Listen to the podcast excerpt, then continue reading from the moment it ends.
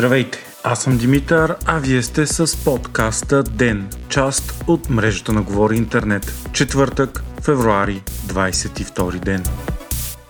По-малко от две седмици преди планираната ротация, когато Мария Габриел трябва да поеме правителството на мястото на Николай Денков, управляващата неформална коалиция се тресе. Напрежението достигна своята кулминация след като ППДБ предложиха меморандум на ГЕРБ като условие за ротацията. Той включва механизъм за номинации в регулаторите и антикорупционната комисия, реформи в съдебната власт и службите за сигурност, промени в избирателния кодекс кодекс и разплитане на казуса Марин Божанов нотариуса. Вчера през деня ГЕРБ реагираха изключително остро, но напрежението продължи да расте. С нощи в 19 часа по време на централните емисии външният министр и предполагаемо бъдещ премьер Мария Габриел даде пресконференция, в която заяви, че меморандума на ППДБ е недопустим. По нейни думи, той влиза в противоречие с Конституцията, демокрацията и европейската практика. Според нея и ГЕРБ,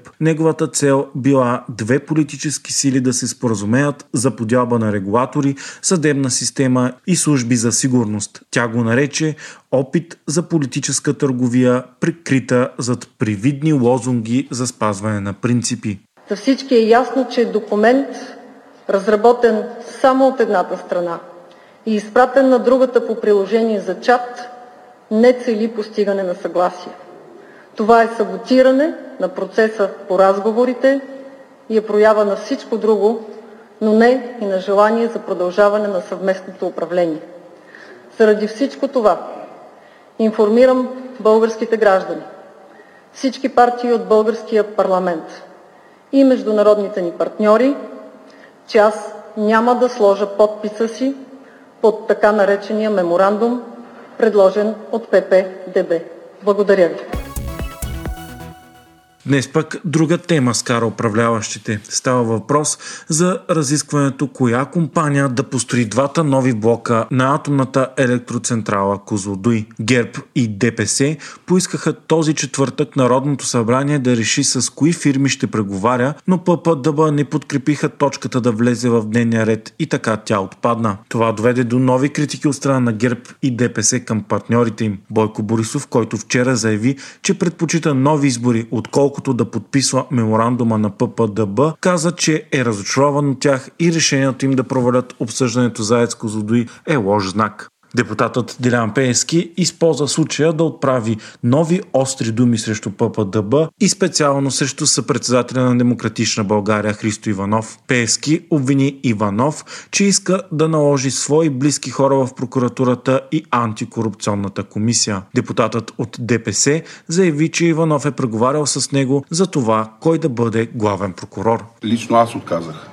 на Христо Иванов делкането, което той ми предложи как ще се избере Висшия прокурорски съвет, за да бъде избран ортака му Андрей Акулов от неговия антикорупционен фонд за главен прокурор и за зам главен прокурор Сава Петров.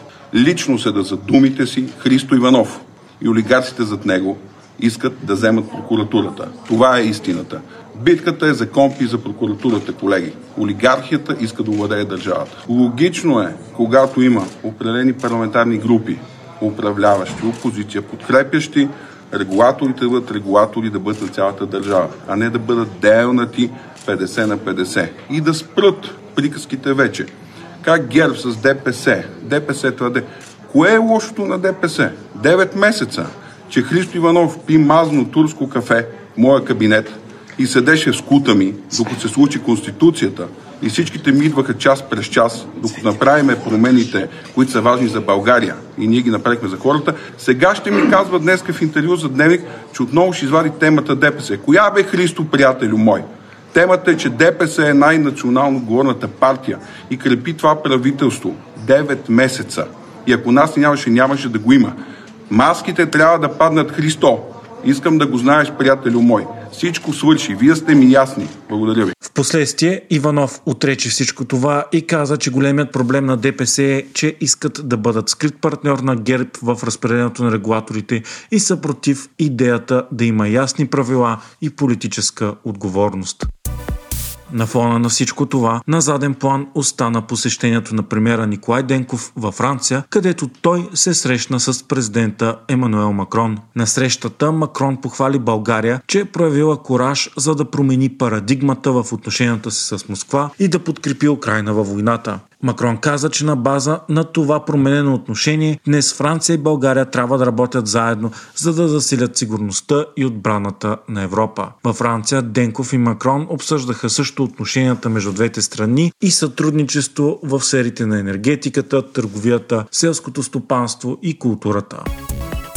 ГЕРБ и БСП се затвърдиха като новата коалиция и доминираща сила в столичния общински съвет. Това стана при повторното гласуване за разпределение на председателските места на общинските комисии. Изборът бе гласуван посред нощ преди две седмици, но върнат от областния управител на София Вяра Тодева и сега гласуван отново. Така ГЕРБ взеха 5 комисии, БСП 4, Възраждане 2, а има такъв народ една. Първата сила в Общинския съвет, коалицията на ППДБ и Спаси София, получи само две комисии и то незначителни. Освен това, ППДБ и Спаси София нямат мнозинство в нито една от комисиите, след като съставът им беше умишлено увеличен от останалите партии. Така, въпреки че кметът на София и почти всички райони кметове са на ППДБ и Спаси София, се очертава първата политическа сила в Общинския съвет да остане изолирана.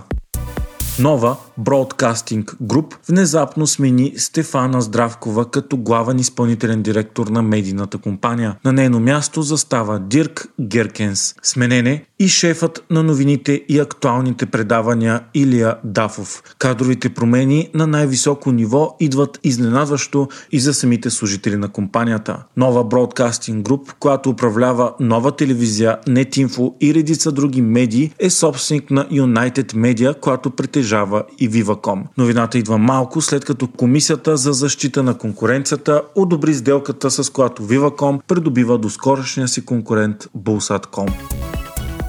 Дългогодишният премьер на Нидерландия Марк Рюте е най-вероятният бъдещ генерален секретар на НАТО. Това става след като Reuters предаде, че президентът на САЩ Джо Байден силно подкрепя Рюте за поста. Същото направи и часове по-рано Великобритания. Според политико Марк Рюте, който в момента е премьер в оставка на Нидерландия, е получил подкрепата на 20 държави от НАТО и му остава да събере подкрепата на още 11. Процедурата за избор на генерален секретар на НАТО НАТО е поверителна, като той трябва да бъде подкрепен от всички 31 страни членки, без изключение. Рюте води кампанията за поста от ноември насам. Вие слушахте подкаста Ден, част от мрежата на Говори Интернет. Епизодът подготвих аз, Димитър Панелтов, а аудиомонтажът направи Антон Велев.